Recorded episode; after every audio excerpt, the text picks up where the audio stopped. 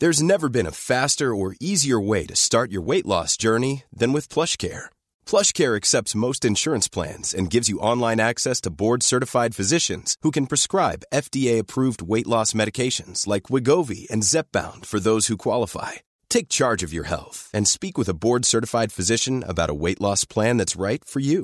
Get started today at plushcare.com slash weight loss. That's plushcare.com slash weight loss. plushcare.com slash weight loss. Quality sleep is essential. That's why the Sleep Number Smart Bed is designed for your ever-evolving sleep needs. Need a bed that's firmer or softer on either side? Helps you sleep at a comfortable temperature? Sleep Number Smart Beds let you individualize your comfort so you sleep better together. JD Power ranks Sleep Number number 1 in customer satisfaction with mattresses purchased in-store. And now save 40% on the Sleep Number limited edition Smart Bed for a limited time. For JD Power 2023 award information, visit jdpower.com/awards. Only at Sleep Number stores or sleepnumber.com.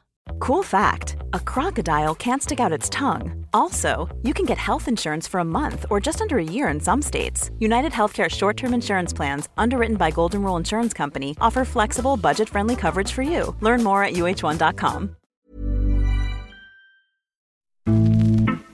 börjar med fotboll där Malmö FF alltså är utslaget ur Svenska Cupen.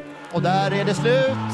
Gais besegrar Malmö FF med 1-0 och vi kan eh, ge er eh, följande budskap från Bravida Arena i Göteborg att Malmö FF kommer inte gå vidare från gruppspelet i Svenska Cupen efter två raka förluster mot Västerås och nu då slutvisslan mot Gais på bortaplan. De regerande svenska mästarna Malmö FF har onekligen haft en tung start på 2021. Förluster mot superettan-klubbarna Västerås och Gais innebar direkt respass från Svenska Cupens gruppspel. Och även ekonomiskt har pandemin pressat MFF. Och för 2020 rapporterade man en förlust på närmare 50 miljoner kronor. Samtidigt står Malmö FF stadigt efter miljonerna från Champions League, Europa League och en rad spelarförsäljningar. Den som leder verksamheten är VDn Niklas Carlnén. Under sju år i klubben har han fått uppleva fyra SM-guld och fyra gruppspel i Europa. När vi pratar med VDn så talar vi om klubbens vinnarmentalitet, om förväntningarna på en ny förstärkt trupp och tränaren Jon Dahl Tomasson. Och så ger han sin syn på MFFs fiasko i Svenska Cupen. Man kan väl inte säga annat än att det var kass. Alltså det är ju klart att vi inte ska förlora mot eh, två superettanlag som vi gör inledningsvis. Och Malmö FFs VD talar om en dålig kombination av en tuffare marknad kring spelarförsäljningar och flata regelverk. Från Malmös sida är man väldigt noga med att se till att hålla sig från gråzonerna. Den farhågan finns ju hela tiden att det ska, att det ska vara någonting som sker på, på fel grunder. Eh, och vi har ju ibland diskussioner eller får förslag där vi tackar nej direkt och säger det här är liksom inte intressant för oss. Och så talar vi om Malmö FFs satsning på ett damlag. Och Carlnén avslöjar att det är ett tänkbart namn att ingå i sportchefsverksamheten var Marcus Rosenberg. När man nu behövde utöka Daniel Anderssons ansvarsområde så behövdes ytterligare personer. Då var vi inne i, i satsningen på dam och jag ser ju att vi behöver ändra den sportsliga organisationen på sikt. Och då var vi beredda att satsa på Marcus i en sån, i en sån roll för att sen kunna ta kanske nästa steg. Utöver detta pratar vi bland annat om det svalnade förhållandet till Zlatan Ibrahimovic. Om den infekterade brytningen med Rasmus Bengtsson.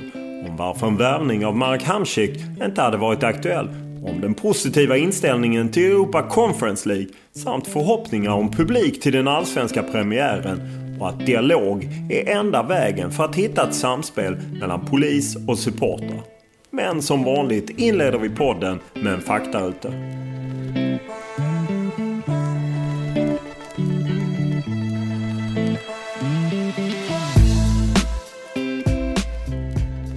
Ålder? Eh, 48. Bor? Utanför Södra Sandby, Sandby Mosse på gränsen till övningsfältet. Familj? Eh, fru, tre barn, äldsta 28, yngsta 19. Utbildning?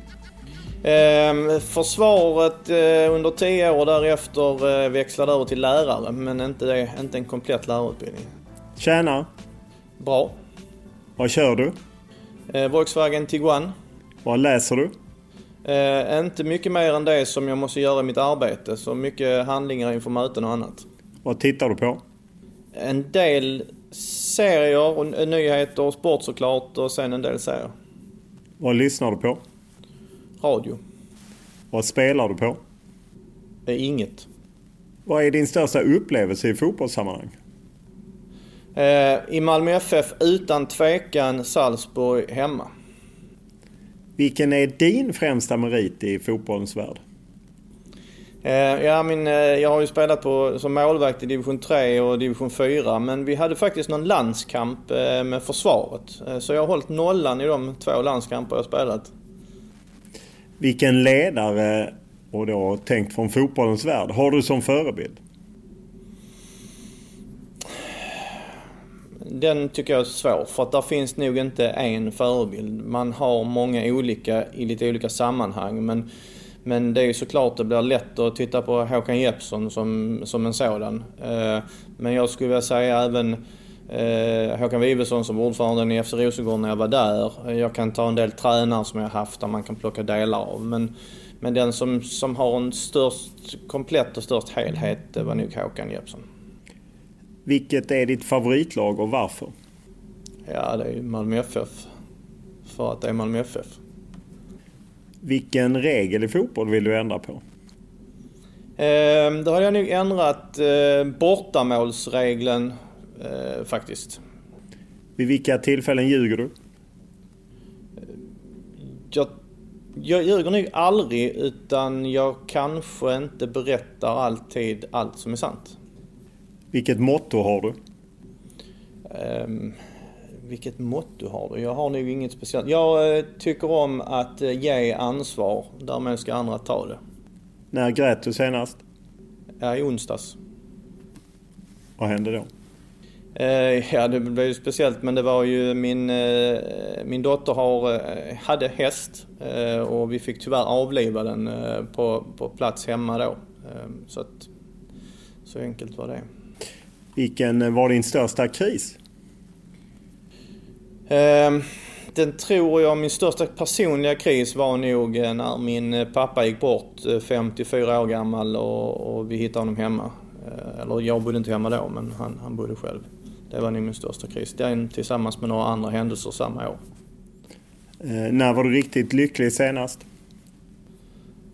Jag måste säga att jag har nog det nästan hela tiden. Att eh, man måste nog trivas i sig själv och då blir det någon form av att vara lycklig. Sen är det mer eller mindre motgångar under tiden men, men det konstanta är nog att man är ganska lycklig faktiskt.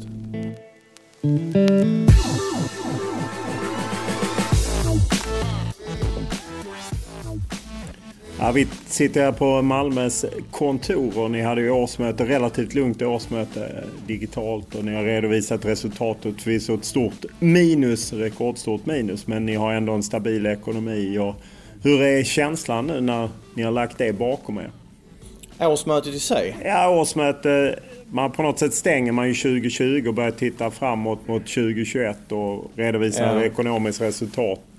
Nej men eh, årsmötet, eh, om jag bara börjar där så var det en helt ny upplevelse med det digitala. Eh, och där hade vi förövat dagen innan och fick till att jag tyckte det var ett bra, ett bra årsmöte. Lite utmaningar med delayn som finns i sändning till när man folk som ska ringa in och man ska rösta och så vidare. Men, men ett, ett, ett bra genomfört. Sen får man inte samma interaktion, men, men så är det såklart. Eh, 2020 var ett extremt speciellt år. Minus eh, nästan 50 miljoner, men en stark kassa. Eh, ungefär samma, 2 miljoner mindre, 214 miljoner, vilket för oss eh, var kanske det viktigaste med det året. Hur jobbigt har det varit att vara högsta ansvarig för en verksamhet som har varit så hotad? Eh, alltså inte att den skulle försvinna men just att det kunde bli stora förluster, mycket osäkerhet. Um, jag, i, i, jag skulle vilja säga så här att, att, man behöver hela tiden jobba med en viss flexibilitet för att det vi vet är att inget år blir så som vi har planerat det. Sen var det här året extremt för det påverkade alla och inte bara oss som enskild förening, vilket det ibland gör. Uh, det svåra tycker jag är otydligheten i de förutsättningar som gäller, regler, riktlinjer och annat och att det förändras över tid. Och då måste vi också samtidigt vara, vara flexibla och kunna göra det. Så det tillsammans med att faktiskt ta hand om sin personal för att, det är inte, att bara gå hemma är inte heller positivt. Eh, och man kan ha nära och kära som råkade illa ut i den pandemin som var. Så, så en balans mellan att, att faktiskt vara på arbetet men ändå ta ansvar för att, att eh, ha så liten risk för smittspridning som möjligt. Ni har ju precis som många allsvenska klubbar sålt årskort där ja, folk inte velat ta tillbaka pengar och ni har haft avtal med sponsorer och liknande. Hur, hur överraskad är du över ja, sättet att stötta er trots allt? Alltså den, de känslor som finns för föreningen som, man, som vi upplevt, som jag sa tidigare, med, med kanske det, kronan på verket för mig som var Salzburgs matchen hemma inför första Champions League. Det syns ju nästan lika mycket nu när, när man får det stödet från 70% av alla årskortsinnehavare som behöll årskorten och inte krävde någonting tillbaks. Alltså, det är ju sånt som jag tror andra drömmer om, som vi faktiskt har. Ett starkt engagemang. Så att jag måste säga att eh, jag hoppades på att det skulle vara starkt men jag kunde ju inte riktigt förvänta mig att det skulle vara så starkt. Eh, om man tittar lite på era siffror sen är ni ju väldigt duktiga på sponsorer jämfört med era allsvenska konkurrenter. Vad är det ni gör som funkar så bra här? Eller är det bara att ni på något sätt är ensamma på täppan i Malmö som fotbollslag? Jag tror att det starka varumärket och att vi är, har ganska Eh, geografiskt är det inte några större konkurrenter. Jag ska inte säga att vi har någon monopol för det har vi inte för vi har ett väldigt duktigt eh, hockeylag och, och damfotbollslag och, och så vidare. Så att, eh, och handbollen nu för den delen också är i, i toppen i, i, Sverige. Så att där är många duktiga men, men det som har samlat ihop det och skapat en gemensam kraft det är ändå Malmö FF i staden på något sätt. Och, och jag tror det handlar om, om framgångarna eh, de senaste åren för de som inte är så ekonomiskt bevandrade, hur förklarar man liksom att ja, vi förlorade 50 miljoner men vi minskade bara ett par miljoner i våra likvida medel? Hur, hur förklarar man att det ändå kan vara en rätt stark insats trots allt? Ja, alltså, vi, det som skiljer oss mycket från våra eh, kollegor det är ju att vi äger stadion. Eh, och den minskar ju värde hela tiden och det får en resultatpåverkan. Så det kan man säga är en av anledningarna. Eh, att vi får in pengarna betyder ju kanske att vi har haft avtal som har varit skrivna på ett sånt sätt att de fanns i resultatet i fjol men betalas i år. Och då ser vi till så att kassan har, är på en hög nivå ändå. Så det är en...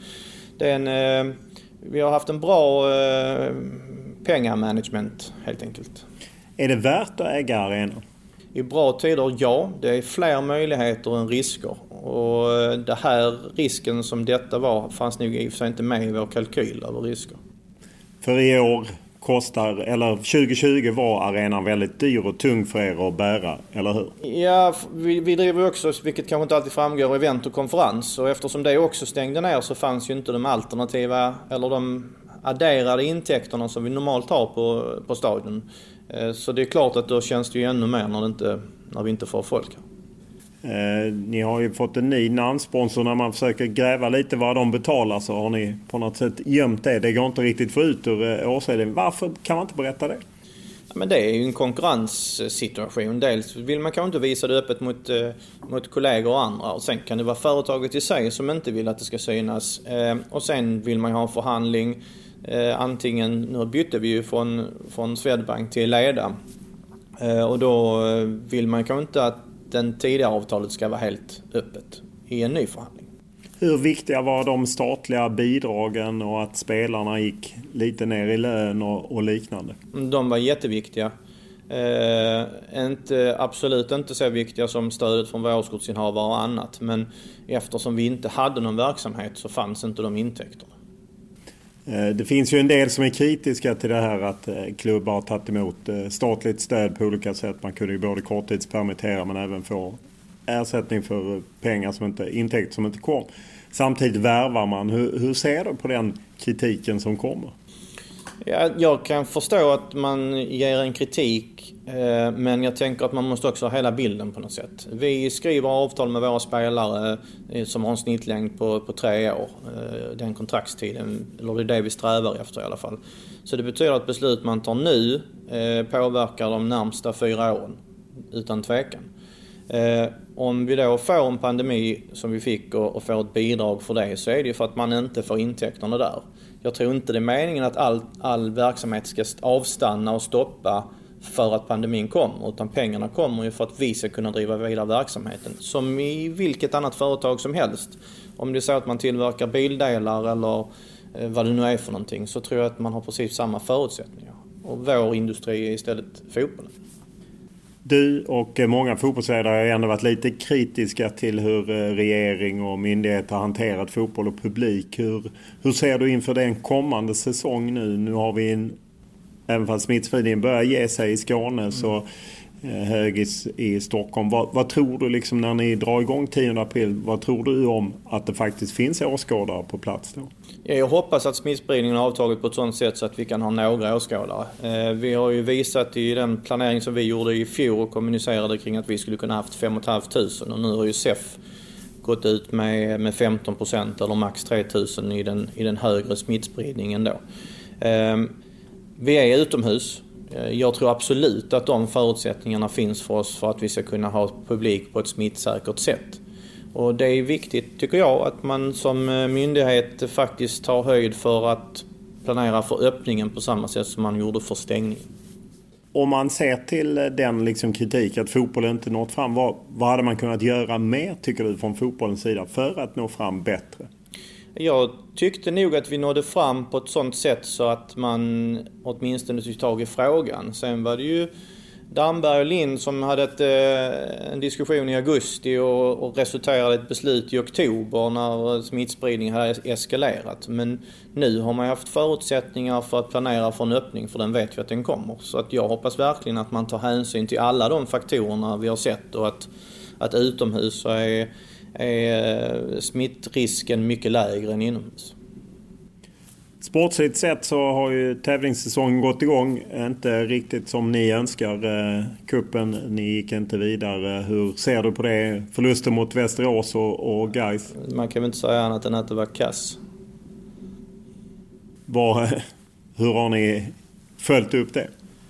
Följt upp. Vi, eh, alltså, det är ju klart att vi inte ska förlora mot eh, två superettanlag som vi gör inledningsvis. Utan vi har helt andra förväntningar på oss med att, att vi faktiskt vill vinna kuppen Även om det verkar svårt. Eh, så att eh, det här handlar ju om att, att få till eh, ett lag med de kvaliteterna som vi har som kan prestera mot, mot alla lag oavsett nivå. Hur reagerar du efter de Går du in till Daniel Andersson, sportchefen, eller går du ner i omklädningsrummet och frågar vad är det som händer?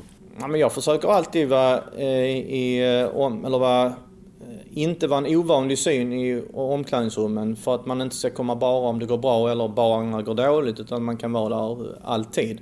Eh, och sen så finns det ju alltid diskussioner om varför det blir så. Ehm, jag blandar mig sällan i det som hände om, om det var någon som inte slog en passning eller missat mål eller vilket byte man gjorde. Det tänker jag att det är, det är tränarna och, och sportchefens sak, framförallt tränaren. Eh, jag tittar väl mer på det långsiktiga och säger, har vi okej, okay, valde vi något fel här? Eh, gjorde vi en rekrytering för sent? Gjorde vi för tidigt? Eller vad är det som gör att vi inte har en balans eller vad det nu är för något? Men det blir ju mer resultatet över tid. Sen kan jag personligen vara riktigt besviken när det inte, när det inte går bra. Ehm, Hur visar du det? Jag försöker att inte få det att smitta. Jag tänker att min uppgift är mycket att bidra med energi. Eh, att se till så att man får ett, får ett eh, arbetsklimat som gör att man kan prestera. Eh, men jag kan också vara väldigt tydlig när jag inte tycker att det är bra. Men då är det i det stängda rummet. Jag står inte mycket och dominerar. Det har nog hänt vid ett tillfälle under mina sju år tror. Och vilket tillfälle var det? Det var Örebro borta för några år sedan. ja, augusti något år? 2017 kanske? Jag kommer faktiskt inte ihåg men vi, vi förlorade i alla fall. Okej. Okay. Eh, vad, gick du in och skällde då helt enkelt? Jag, var, jag hoppas att man uppfattade det som att jag var ganska tydlig. Och där är det slut. Malmö FF är svenska mästare för 21 gången i klubbens historia. De gör det igen och Anders Christiansen ger målskytt i ytterligare en guldmatch. Efter att fullkomligt ha defilerat Sirius i den här matchen.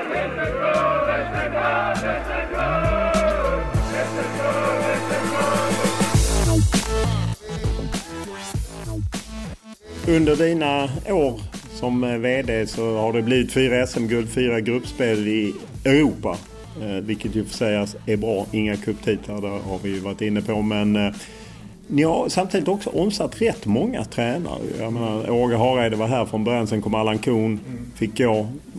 Magnus Persson fick gå efter ett drygt år. Och Ove Rössler och sen nu Jon Dahl Tomasson. Vad är det som inte funkar i tränarrekryteringen? Eller ska det vara så här? Ja, alltså, jag, vi, vi vill nog ha en lite längre kontinuitet egentligen. Eh, jag tror att vi har tittat på tränare, eller vi har tittat på tränare utifrån vilken fas vi tycker att vi har varit i. Om vi behöver ha kanske ett tydligare ledarskap, vilket eh, Ove Rösslers rekrytering var eh, för att vi ville ha en, en, en förändring ganska snabbt och från elfte platsen vi låg på då till att försöka ta en av tre platser i Europa. Ehm, så där tittar vi efter det, det, tydliga ledarskapet. Det som jag tror är det svåra det är att hitta ett ledarskap hos personer som förändras över tid på ett sådant sätt så att spelare och ledare som är underställda eh, fortsätter att leverera på en maximal nivå. Eh, det kanske låter lite flummigt men jag tror att man måste hitta, man måste ha en känsla att förändra sitt ledarskap under den perioden. Det vi har gjort nu är att vi har gjort staben lite större och kanske skapat fler verktyg för att faktiskt kunna göra det. Ehm, men det det är väl också så att har man en tränare som faktiskt lyckas, om vi nu tar Åge som exemplet, så kanske han inte stannar så mycket längre för då får man erbjuda om andra uppdrag. Och är det så att man inte helt lyckas, ja då kanske man byter av den anledningen. Sen har vi haft tränare som vi har lyckats med, och där de har lyckats hos oss, som ändå vi har valt att byta för vi trodde kanske inte att det skulle lyfta oss till nästa steg. Är ni i den linje som ju en del klubbar varit i där man pratat om att det är nästan sportchefen som är viktigare för att man får en kontinuitet där. Och sen får man acceptera att tränarens roll inte riktigt är densamma utan där får man acceptera en viss ruljans. Nej, så har vi inte resonerat. Eh, jag tror att vi vill ha kontinuitet eh, över tid men att vi måste göra vissa förändringar varje år. Vem är det som sitter när ni sitter och funderar? Är det du och Daniel Andersson, sportchefen? Är det någon mer som är med i den diskussionen? Ja, det är ju vi i, i, i första läget när vi tittar på liksom sammansättning och helhet. Och sen så eh, är det ju när det är större investeringar, det är ju alltid styrelsen som sen har final eh, say i det. Så att, I de besluten och investeringarna man tar. Så att eh, en balans mellan mig och Daniel, sportkommittén som är vissa delar av styrelsen och sen styrelsen i sin helhet. Eh, om man ser till eh, hur är förtroendet för Daniel Andersson med tanke på just så omsättning på eh, tränare och, i, en, i en resultatbaserad värld där man emellanåt blir ifrågasatt från allt från värvningar till liknande. Ja, mitt förtroende för Daniel är, är jättestort och jag tror att de här besluten om, om tränarskiftena och hur vi resonerat det är lika mycket med mitt beslut som det är hans. Eh, så att där är, om vi får kritik så, så ska den ju falla lika mycket på mig som på honom. Sen är det han som har ett större ansvar eller spelar. Kan du ibland känna att här gick vi fel, den här rekryteringen blev fel? Och i så fall kan du erkänna det?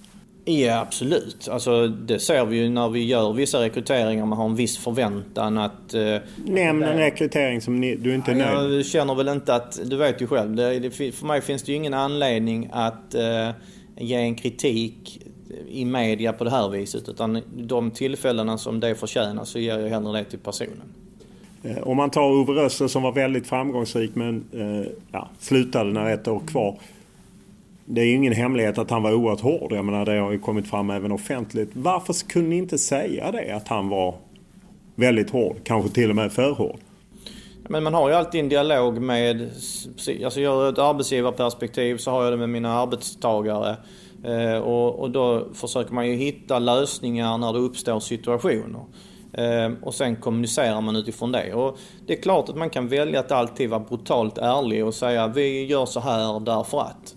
Eh, men i vissa fall så finns det ju ingen anledning att offentligt kritisera någon på det viset som gör att, att man kanske får, eh, Eh, vad ska jag säga, eh, att eh, ta ett offentligt ställningstagande därför att det kommer inte gynna relationen sen. Sen tror jag att alla gånger vi har gjort det här så är båda parterna väl medvetna om varför det blev som det blev.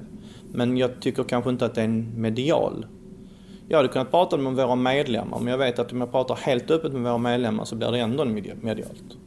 För att du vill inte att det ska vara en medial grej kring det?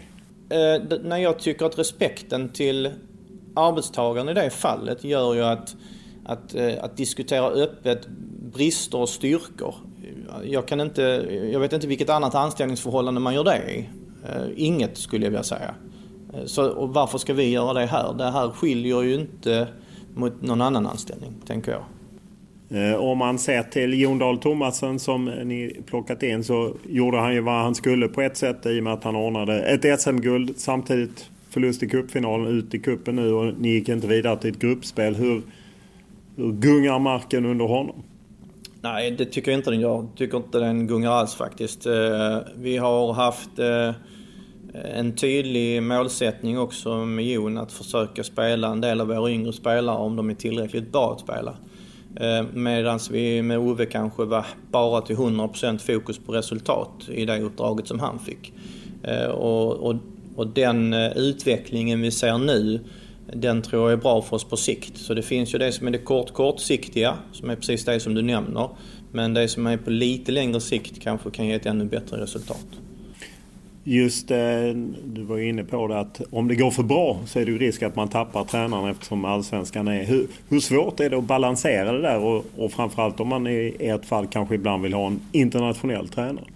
Ja, vi vill ju alltid ha någon med internationell erfarenhet i alla fall. Eh, nej men det är det ju. Vi, eh, vi ser ju att det vi betalar i, i Sverige är det ibland svårt att konkurrera med i andra nordiska... Det räcker ju att vi går till, till Danmark till exempel Eh, och framförallt om vi går till Tyskland och de andra stora ligorna så, så har vi ett problem eh, att vi inte når upp till samma ekonomiska förutsättningar. Och då blir Europaspelet jätteviktigt. Kan man erbjuda det så syns ju även tränaren såklart. Um, så att eh, nej men det är en, det är en utmaning. På den positiva sidan har ni ju landat lite nyförvärv. Antonio Kolak kommer på lån och, och sen eh, Birmancevic eh, som ni har köpt in. Hur viktiga pjäser är detta för er? Ja men det är viktigt. Eh, vi eh, lånade in Isak Kiese och, och släppte iväg honom igen sen och här har vi en ny anfallare. Vi ser det som en position som det är svårt att rekrytera eh, till de pengar som vi normalt kan betala på, på den nivån vi vill ha spelare. Så att det här är för oss en, en jättebra lösning. Ehm, när vi tittar på kontraktssituationen så behöver vi också ha in Eh, någon mer spelare på, på kanterna eller i, i de offensiva delarna och, och Birmancevic är också en spelare som passar in där. Just att, att hantera det att Kolek som då kom på lån och rätt dyr köpoption, talas om 30 miljoner. Kan man säga att ni har egentligen varit lite för defensiva vad ni lägger på spelarförvärv med tanke på om man jämför vad en del danska klubbar betalar? Ja, men ska man öka den så måste man också öka den, eh, den underliggande omsättningen på något sätt och, och sälja fler, eh, ännu fler årskort och, och ha in ännu fler och större sponsorer och partners. Och det, det arbetar vi med samtidigt. Men, men de stora intäktsmöjligheterna är ju spelarförsäljningar och Europaspel. Men man kan inte ta hur stor risk som helst. Och då har vi ju valt att kanske istället för att göra en värvning för, om det nu skulle varit 30 miljoner, så kanske vi istället har en trupp som är lite bredare med många bra spelare. För vi vet att spelschemat kräver från sommaren och framåt att vi har en lite bredare trupp för att klara både allsvenskan och ett Europaspel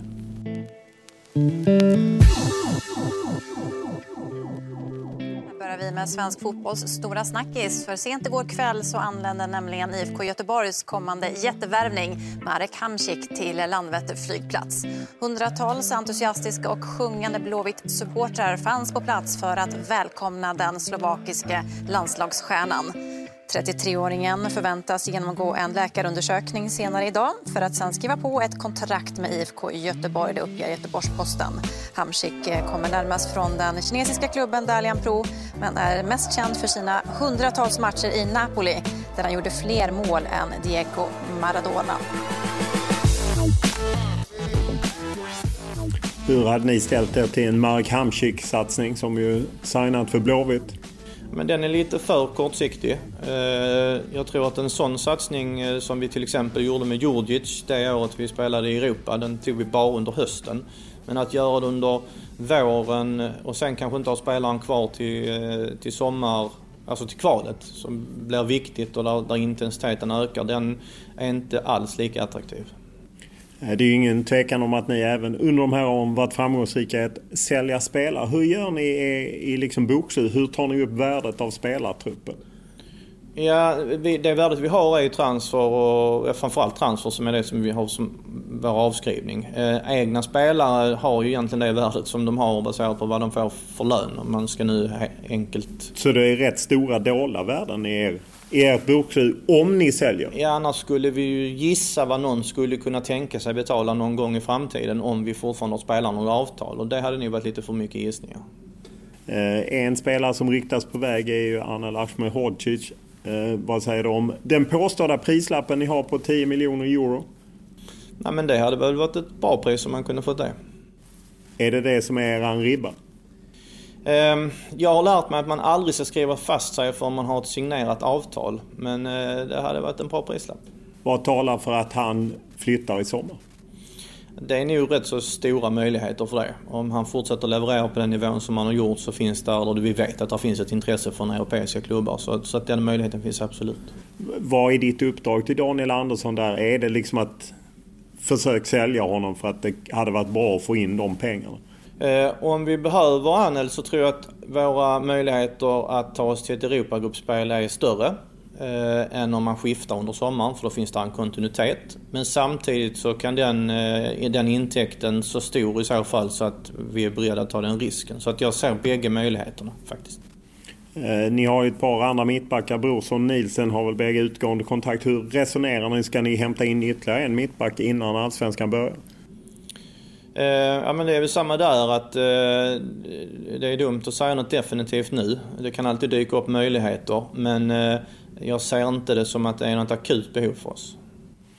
Eh, ni har ju även en del spelare ute i Europa som kan byta klubbar. Eh, det talas om eh, Dennis i Rostov som kan byta klubb och Mattias i Bologna som kan byta klubb. Hur viktiga är sådana hängavtal och eventuella pengar till er? Men det brukar ju ge några miljoner om året de spelarna som faktiskt har gått iväg och som sen, precis som du säger nu, gör en, ett skifte någonstans. Så att eh, den, är, den är viktig för den totala intäkten, definitivt. Hur tror du att pandemin kommer påverka transfermarknaden? Det har den redan gjort skulle jag vilja säga. Att man ser att att, eh, nu kommer jag inte ihåg vad det var, men det är över 23% i nedgång på totalt sett på, på transfern tror jag. Och unga spelare får man ju ganska bra betalt för fortfarande, men spelarna som är någonstans i mellanlandet kanske inte alls så intressanta.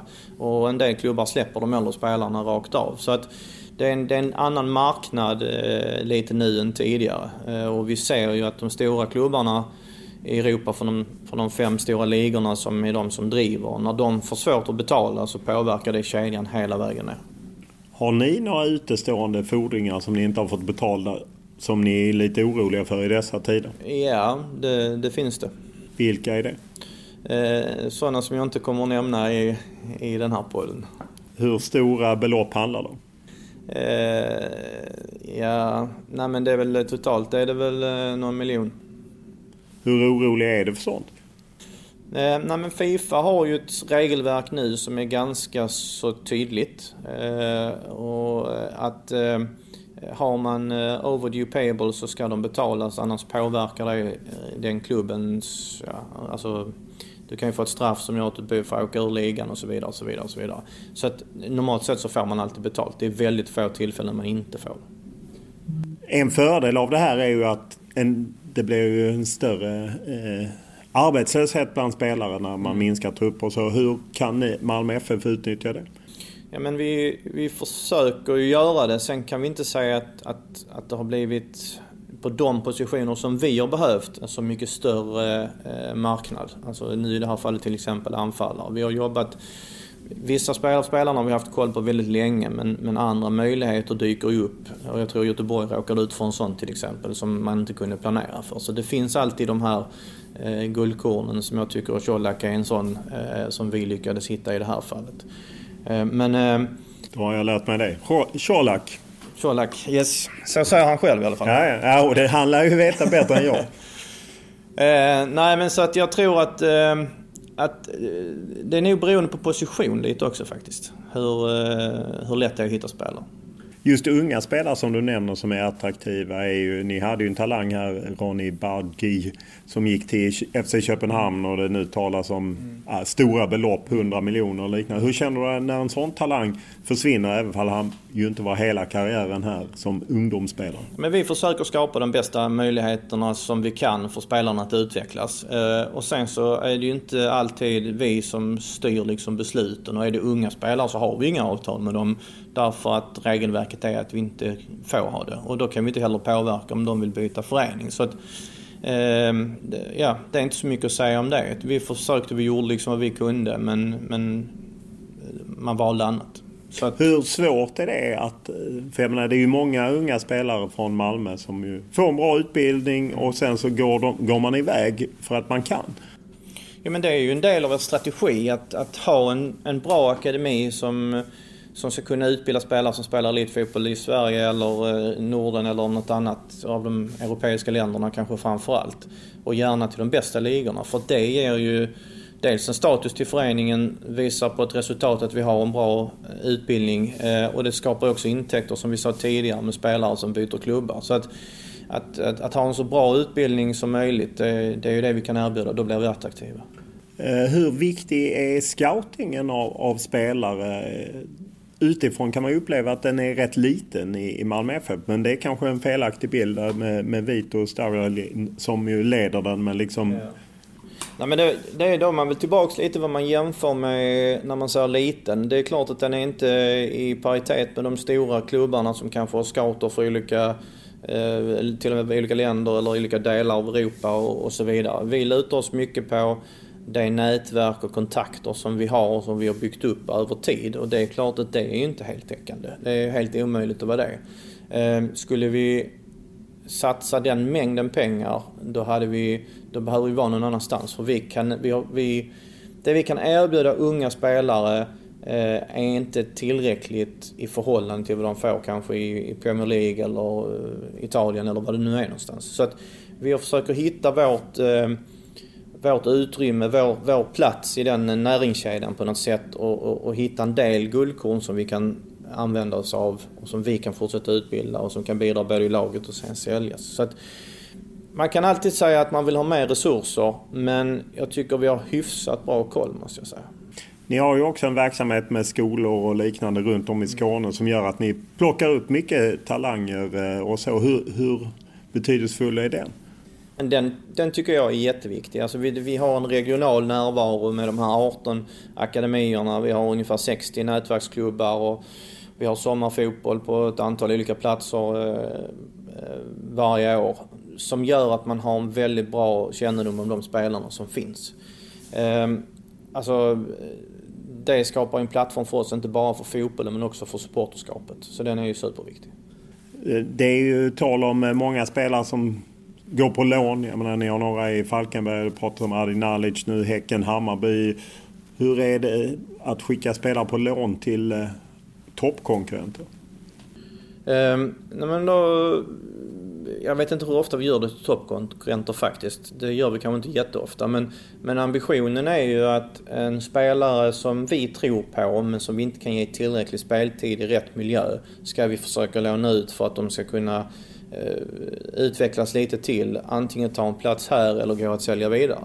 Det är ju liksom grundambitionen i det. Ehm, och oftast det blir det ju då på allsvensk nivå, ibland superettanivå om de är lite yngre eller, eller dansk superliganivå eller nivån där under. Det är ju det som det oftast, kanske Norge någon gång men annars är det ju oftast Danmark eller, eller Sverige. Kan det vara så att man tänker att ja, vi vill inte hjälpa klubben X som faktiskt troligtvis kommer att vara och slåss om medaljer? Eh, det skulle det kunna vara. Eh, men det är ju väldigt sällan så måste jag säga. Eh, de, de, jag tror att eh, de klubbarna som är mest aktuella blir ju mellan och nedre halvorna av allsvenskan för att de också är intresserade. Eh, just att man får fram väldigt många talanger samtidigt som man har höga krav på A-laget är ju en svår ekvation att, lösa även om du själv pratade om att Jon Dahl Tomasson har fått ett uppdrag att ändå satsa lite på det. Men hur, hur ser du på den ekvationen att eh, ni plockar fram väldigt mycket mm. fina talanger och sen är det väldigt smalt in till A-laget? Ja, eh, det här är kanske det som vi diskuterar mest. Hur vi ska få, få det sista steget. Och det vi valde för några år sedan det var att vi flyttade ju ansvaret för... Daniel hade ju sportchef allting. Och sen så satte vi in Per Ågren som fick ansvaret för 16 och neråt och Daniel behöll 17, 19 och, och, och A och U21 då. Och så har vi försökt hitta konstellationer i det för att få de stegen så små som möjligt. Vi, vi gjorde en utvärdering efter 14-15 när vi hade Youth League-spelet och såg att ja, men, okej, okay, fysiskt så ligger vi efter våra europeiska kollegor. Ja, men då anställde vi eh, fystränare för ungdomsavdelningen som skulle kunna hjälpa oss i den. Och, och det har väl gjort att steget har krympt ordentligt. Eh, med Jo nu som också går in och coachar u laget så, så, minskar ju steget ytterligare. Och, och, vi ser ju att de här unga spelarna faktiskt inte är så långt ifrån. Sen så är vi kanske skillnaden på en ung spelare att de inte alltid orkar hålla samma form en hel säsong utan det går lite mer upp och ner. Och då gäller det att hitta en stabilitet och att man kan ta det där sista steget. Jag hade ju gärna sett att man hade hittat ett system där det hade varit bättre kvalitativa matcher i, eh, i eh, i superettan eller vad det nu är för någonstans. Nu vet vi att Uefa kommer att minska möjligheterna till utlåningar. Okej, hur ska man hantera det? Eh, och i vissa länder så har man då ett, ett, ett andra lag i en lägre första division om jag uttrycker mig så, alltså för, för A-lag. Det är kanske den vägen man behöver titta på om de andra begränsningarna kommer på plats. Ja, det finns ju ett exempel i Stockholm, Hammarby, som ju mer eller mindre tagit över Frej och det heter väl Hammarby Talang eller något liknande nu. Hur, hur nära är Malmö FF att göra något sånt? Ja men inte alls eh, nära. Utan vi har ju försökt gå vägen att hitta kvalificerade klubbar att låna ut spelarna till. Där de får spela en viktig, viktig roll i, i de klubbarna. Där, där eh, Anel kanske är det tydligaste exemplet på att när man tar det steget. Eh, så vi, har, vi, vi tittar ju på det lite när vi pratade LB07-samarbetet som det då inte blev. Eh, mycket baserat på damdiskussionerna kring det. Men, men där fanns ju ett embryo till, sån, till en sån sak. Så det kan ske framöver? Ja absolut, jag stänger inte dörren för det men det är en lång resa. För det finns ju inte någon klubb som är på den nivån som man kan ha ett sånt samarbete med just nu. Adi Nalic är ju ett namn, eh, Max Antonsson är ju ett annat. Hur, hur många spelare ska bort från truppen? Ja, det är inte säkert att det är så många spelare. Alltså det är ändå en, Vi börjar eh, efter EM innan transferfönstret öppnar med, eh, jag tror vad är det, Norrköping vi har först och sen kommer Q1 och sen ytterligare seriematch. Q1 alltså kvalmatch 1? Kvalmatch 1, precis. Så det börjar ju rätt så intensivt direkt innan vi ens kan rekrytera in någon ny. Och vi vet ju att att nya spelare behöver ofta lite tid på sig för att prestera. Så att man ska nog, eh, det man går in med nu, det är nog det man har sen.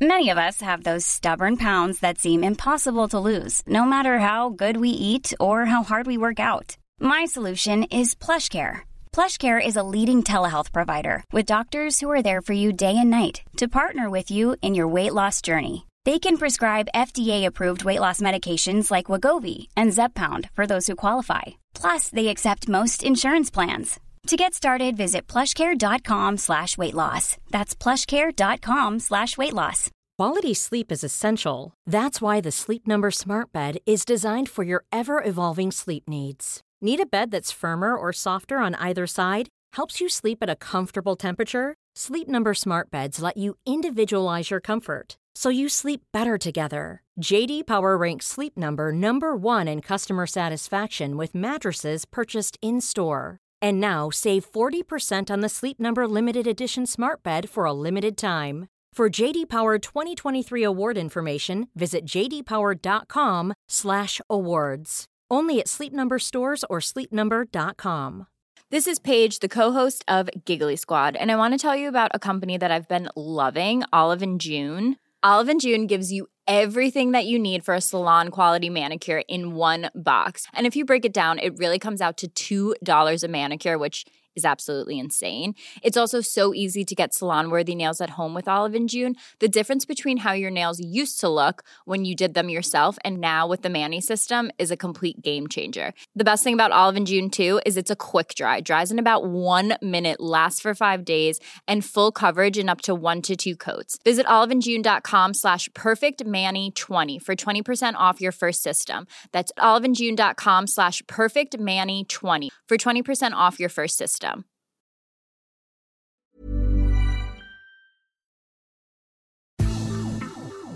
Den bollen är bra. Rex! Och där kommer Rasmus Bengtsson! Och det är 1-0 för Malmö FF. I den elfte matchminuten. Ja, Malmö har ju börjat i offensivt straffområde i stort sett 10 minuter och så kommer utdelningen. Ja, det är kort igångsättning och sen försöker man hitta då spelare på bakre. Först en skarv där dessutom, där Rasmus Bengtsson ännu en gång varit eh, sylvass hela säsongen just på fasta. Får göra 1-0 för Malmö FF.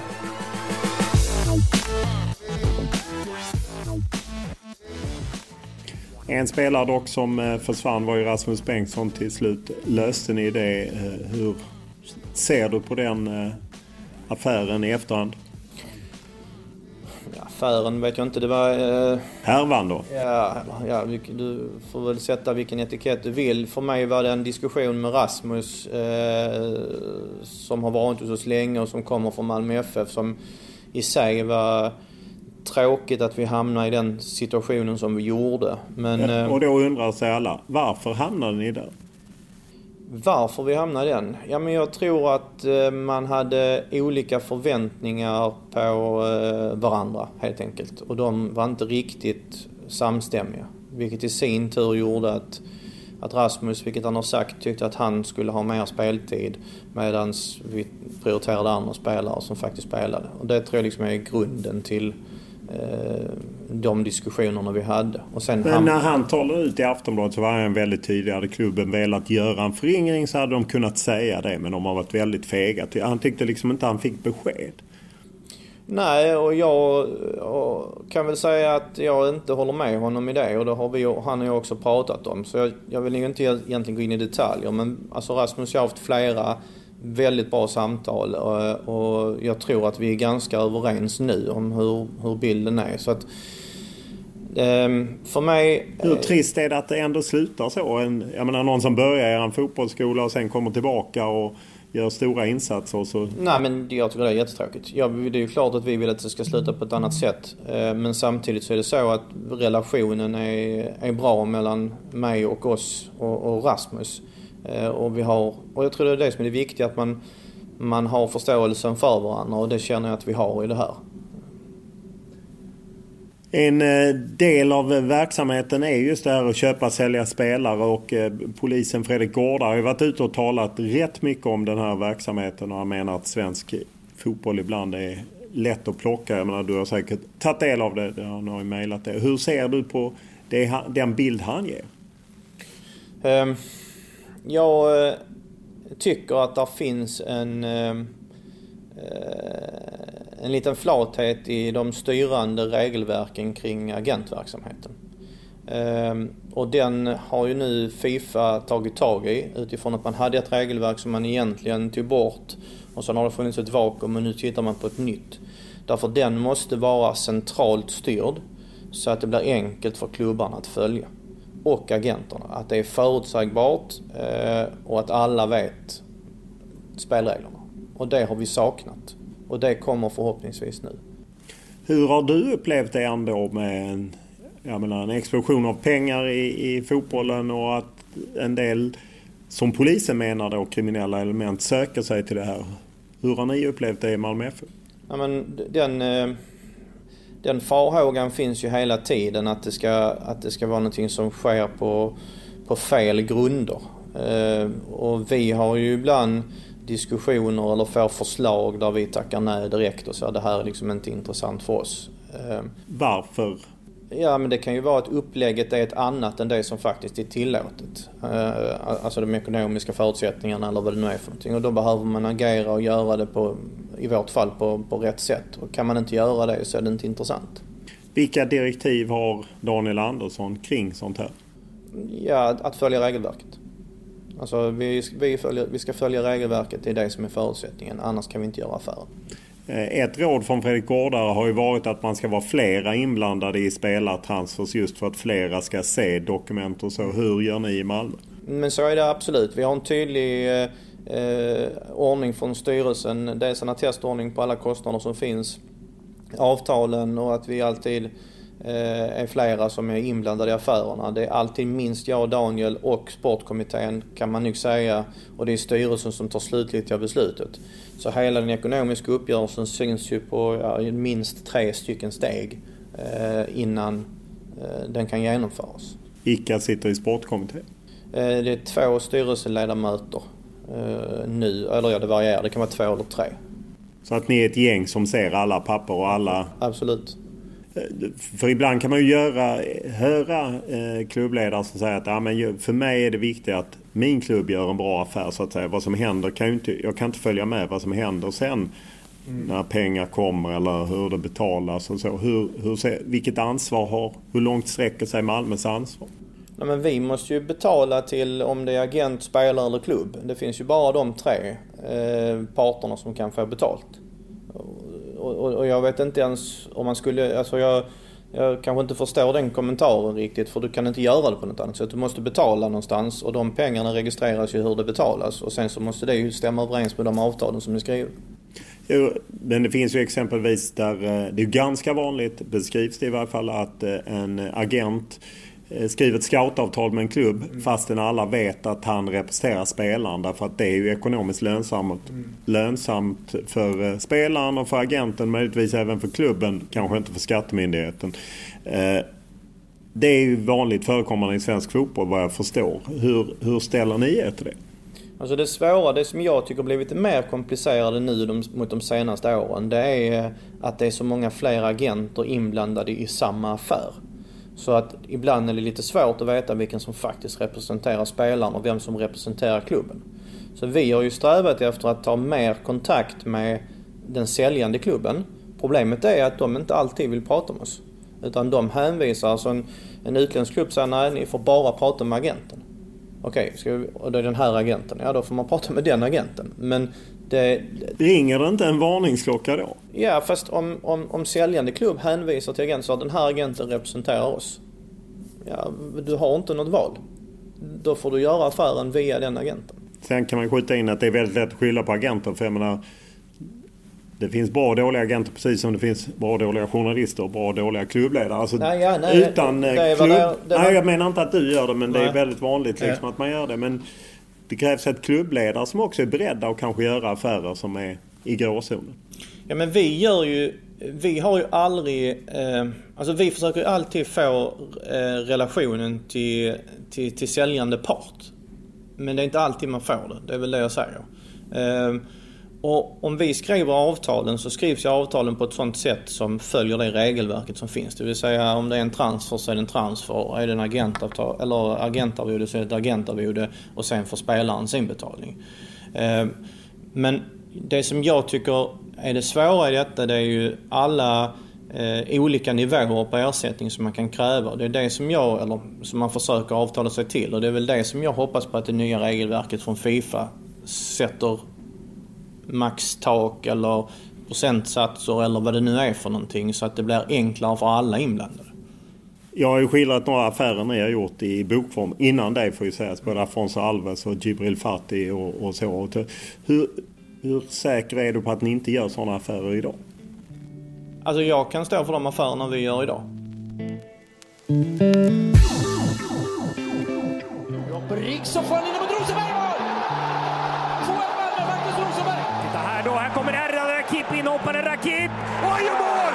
Erdal Rakip gör mål! Öystason försöker vända bort sin försvarare. Beijmo fångar upp den där, hittar in mot Lewicki!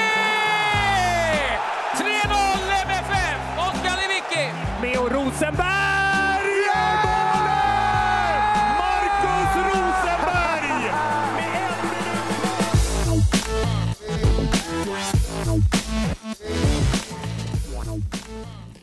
Europaspelet har ju varit en eh, framgång för er. Är det er stora lycka att inga andra svenska klubbar lyckas i Europa? Eller? Det tror jag inte. Tvärtom skulle jag vilja säga att hade vi haft fler klubbar som hade lyckats i Europa så kanske jag hade varit där Danmark är idag med fler platser till eh, gruppspelet i Champions League till exempel. Så jag skulle vilja säga omvänt. Hade vi kunnat vara två eller tre klubbar som kontinuerligt lyckades. Sen kan ju vi vara ensamma i Champions League, det är väl en sak. Men det är gärna fler klubbar i gruppspelet. Nu kommer ju det i och med Europa Conference League till sommaren. Får ju ni kvala till Champions League och även chans till Europa League. Medan de andra skickas ner i, i den nya tidens eh, tipskuppen Europa Conference League. Vad är din bild av Europa Conference League? Du gav ju precis din. ja, ja jo, precis. Nu får ju du ge din. Jag, eh, jag tycker nog att Eh, det, det, man ska, det man ska komma ihåg är att det är 32 lag i Europa League istället för 48 som det var tidigare. Alltså det är 16 av de lagen som potentiellt spelar i, i Conference League, så det är 16 nya lag. Eh, jag är helt säker på att den kvaliteten, om man tittar på de, eh, eh, vad heter det, mm, eh, ja, när man har räknat fram möjliga scenarier då, då, då kommer det där kunna bli en riktigt intressant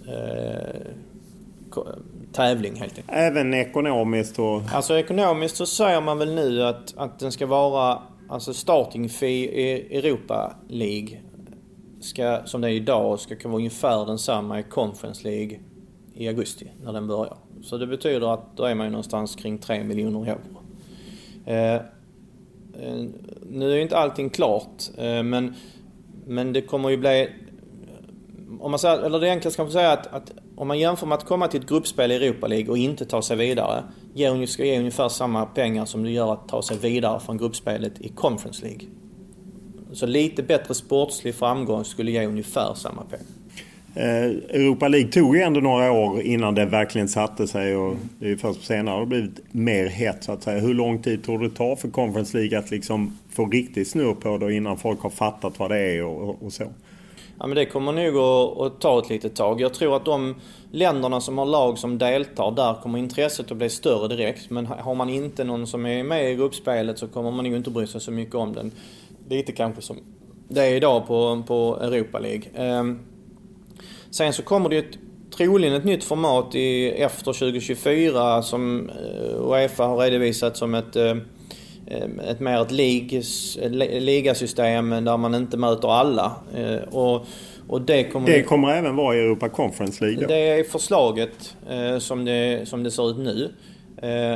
Men, så, så det är svårt eftersom det blir en hel omvandling av nuvarande system redan 2024 så det är lite svårt att veta hur resan ser ut. Men, men min, alltså jag, jag tycker nog så här. Jag tycker det är viktigare för oss att möta europeiskt motstånd oftare eh, än att det alltid är Real Madrid, PSG eller Juventus som vi mötte de gångerna vi var i, i Champions League. Jag spelar hellre Europaspel varje år och får de erfarenheterna för de gör oss bättre även i Allsvenskan.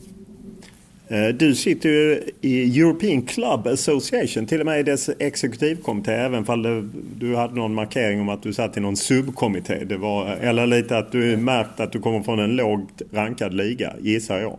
Nej, vi är eh, ja och nej. Det, är, det finns en del, eh, jag var tidigare styrelsemedlem men sen nu så är jag Subdivision Representative. Det finns fyra subdivisions och det finns en representative från varje division då. Det är de, Subdivision 1 är de sex stora länderna och sen så är det däremellan är ju det Holland och Danmark bland annat och, och lite andra. Och sen är det vi och Polen och Subdivision 3 och sen Subdivision 4 är Island och Färöarna.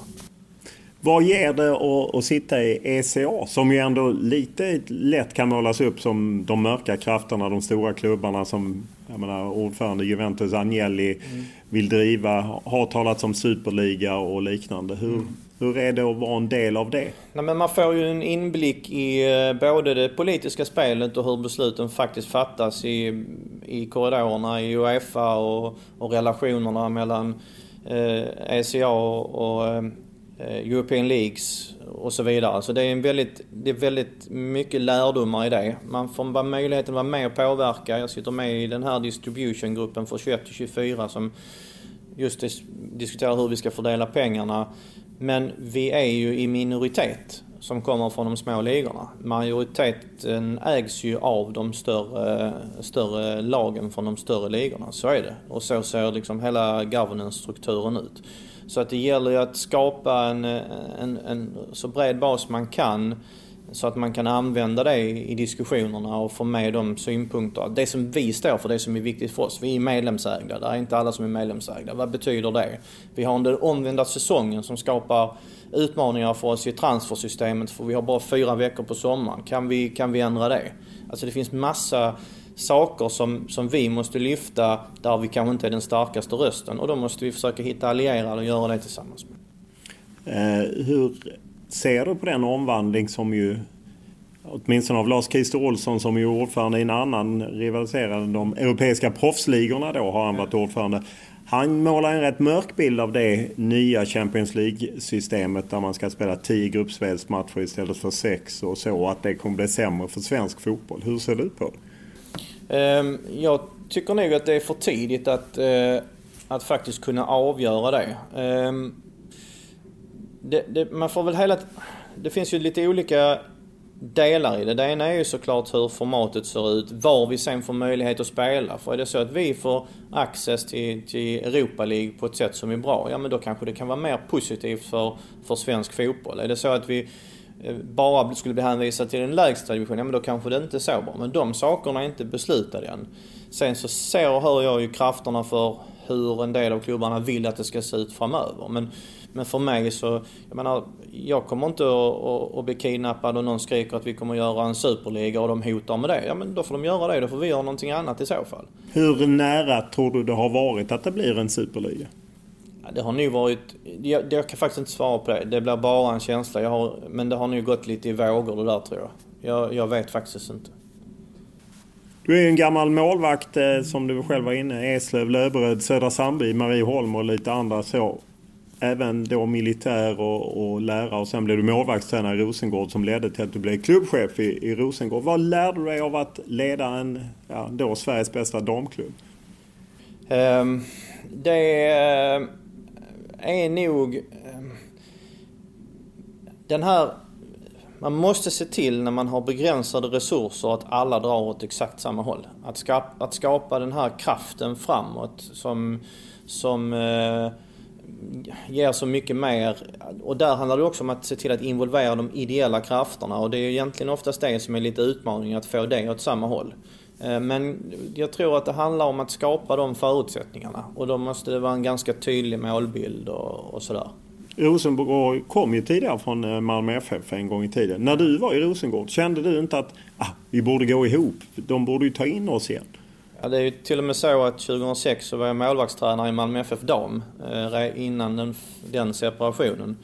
Ehm, nej, men jag tror att det handlade om att skapa en hållbar organisation och det var egentligen därför det slutade med ett samgående med FC Rosengård då. Därför att vi såg inte att bara damföreningen i sig skulle kunna vara hållbar på sikt utan vi behövde ha en bredare verksamhet som vi tyckte att vi skulle kunna få med, med FC Rosengård som hade både här dam och, och en bredare ungdomsdel.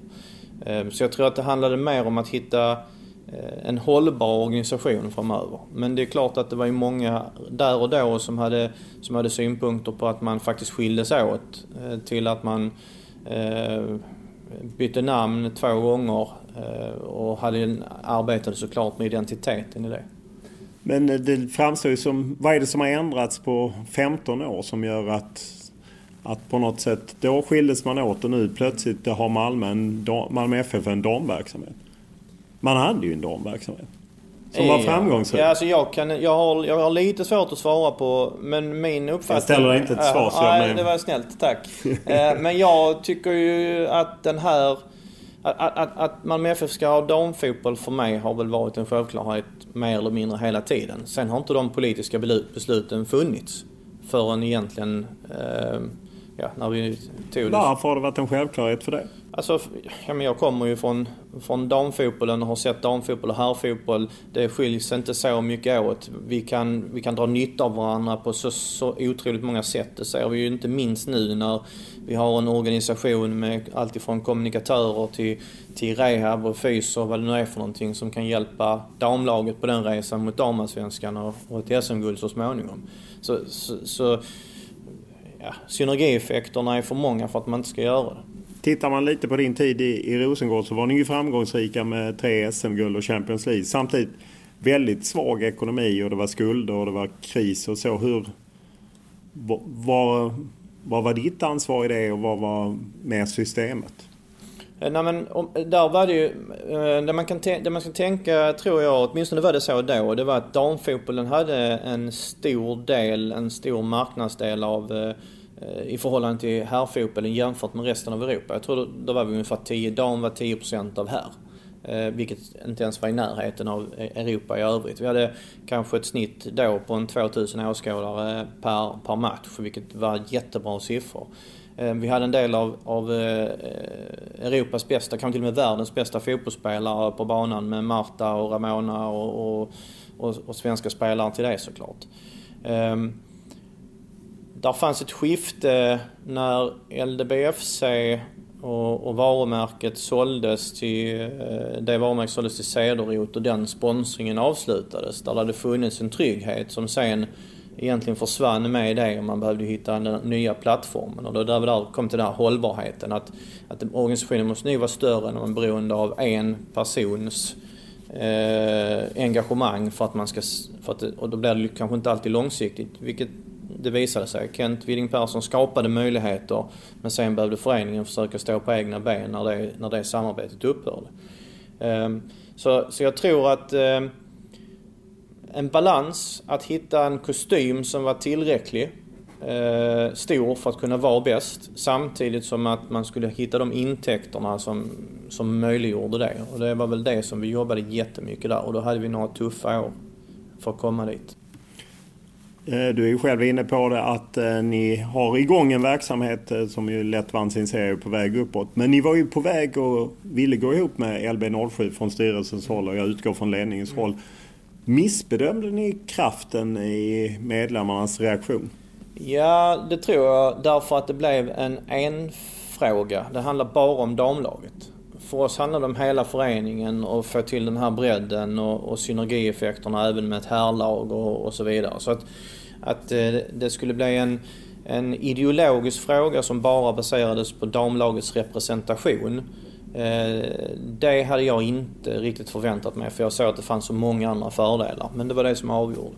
Är det inte lite ironiskt att man skyddade på något sätt LB07 som väl har försvunnit nu och sen samtidigt Dösjebro blev, tömdes ju på både spelare och tränare? Ja, jag kan ju inte hålla med dig i det heller faktiskt. Eh, utan eh, vi hade ju ändå en, en, eh, vad ska vi säga, trial eller testträningar där flera av spelarna kom därifrån. Eh, och vi hade ett samtal med Fredrik Arnfors som var tränare där och som sen blev vår tränare här. Eh, där fanns väldigt många spelare kvar i Dösjebro utan de, de spelarna som kom hit. Ehm, sen så kan man väl säga så här att vad skulle det omvända varit? Att vi skulle bara tagit fyra spelare från varje förening vilket hade inneburit att vi inte hade tagit kanske de bästa då, utan då skulle man sätta något maxantal beroende på vilken förening man kom ifrån. Vi såg inte det som realistiskt för vi ville ju såklart se till att det var de bästa spelarna. Eh, du säger ju själv att SM-guld är målet. Eh, hur är det just ändå att det slår mot eh, din tidigare arbetsgivare? Ja, men jag tror ju, eller rättare sagt jag vet ju att de har exakt samma ambition. Och det betyder att det blir konkurrens och det tänker jag bara kan vara, kan vara positivt. Även om det inte har varit så och syns ut på det viset så har vi ju alltid hjälpts åt under alla de här åren, åtminstone som jag har varit här. Så att eh, rivaliteten finns absolut, men eh, jag tror att den kan vara mer gynnsam. Det, det är inte fel om Malmö blir Sveriges damfotbollshuvudstad när vi sitter här i, i arenan och sånt så, och, och jag menar det, det, ser bra ut på ekonomin, så, så var det ju inte när du klev in 2014 eh, eh, som, som VD. Då hade ju liksom Rickard Norling hoppat av VDn, byttes ut, Per Ågren slutade, Daniel Andersson var rätt oprövad. Eh, och jag menar, jag skulle säga att halva laget försvann eh, som hade vunnit SM-guld. Och ändå, jag hittade Mattias Larsson skrev en krönika att du sa i min förra klubb vann vi tre SM-guld på fyra år och spelade Champions League. Det vill jag göra om här. Det var ju lite modigt då men det har ju blivit eh, verklighet. Ja, jag tänker att jag ska nog inte ta mig åt mig den äran på det viset alls. Eh, men eh, jag får nog säga att när man kommer till Malmö FF Eh, och det har jag sagt tidigare att hälften av det som jag trodde var sant stämde. Andra halvan eh, fanns det helt andra anledningar till att det hade blivit som det hade blivit. Eh, den kulturen, den styrkan som fanns i föreningen om att sträva efter att hela tiden vara bäst. Den var där. Jag åkte med på den resan och kunde sen bara jobba med att förstärka det ytterligare och förtydliga. Ja, för mig är det viktigt med värderingar. Det här står vi för och det här jobbar vi för och, och, och, och det här är vår gemensamma bild. Eh, men det är klart att vi skapade en stabilitet med, med, med, inkomsten från första Champions League och vi visade att det fanns någonting som var möjligt. Så, så Åge och, och alla de andra som rekryterades in där gjorde ju ett otroligt jobb. Men där fanns en struktur som skapade förutsättningarna för det. Och det tycker jag är väldigt viktigt. Vad var den strukturen? Nej men just att man har en, en, en strävan att hela tiden bli bättre. Det men har man inte alltid det? Jag, jag, vet, jag frågade Daniel Andersson det. Då när du spelade på 90-talet när ni liksom inte... Mm. Det blev några SM-guld och mm. man sen åkte ut. Fanns, satt inte vinnarkulturen i väggarna just då? Eller? Det kan ju inte jag svara på. Nej, det, det men... får han göra. Men, men jag ser ju, jag hör ju och jag har varit i andra verksamheter där man ibland är nöjd med att delta. Eh, och det kan jag inte säga att det händer aldrig här. Den besvikelsen som finns i hela den spelartruppen efter att vi förlorat mot Västerås hemma. Den är supertydlig. Och, och, och, och den, den, eh, den kraften på något sätt eh, gör att man ser att på samma sätt som vi kan förlora en sån match så kan vi vinna mot ett mycket högre rankat europeiskt lag. Och det är ju det som på något sätt är fotbollen. Men den kraften som, jag vet inte, jag kan... Jag, man, man, kan ibland säga att det, att det sitter i väggarna eller vad det är för någonting. Jag tycker kanske det är lite tramsigt för det handlar om hur vi beter oss. Och beteendet som finns och fanns hos individerna, det är supertydligt. Det är inte så att du bara kan komma hit och göra någonting. Vi måste se till att leverera. Eh, om man då ser till att Malmö under de åren där du har varit ansvarig så har det ju vuxit väldigt. Och, och, och, eh, man kan ju uppleva ibland att ni är lite mer corporate, lite mer företag, lite mindre förening. Hur, hur upplever du det? Um, om man, när man blir lite större som vi har blivit nu, då behöver man eh, tydligare styrning.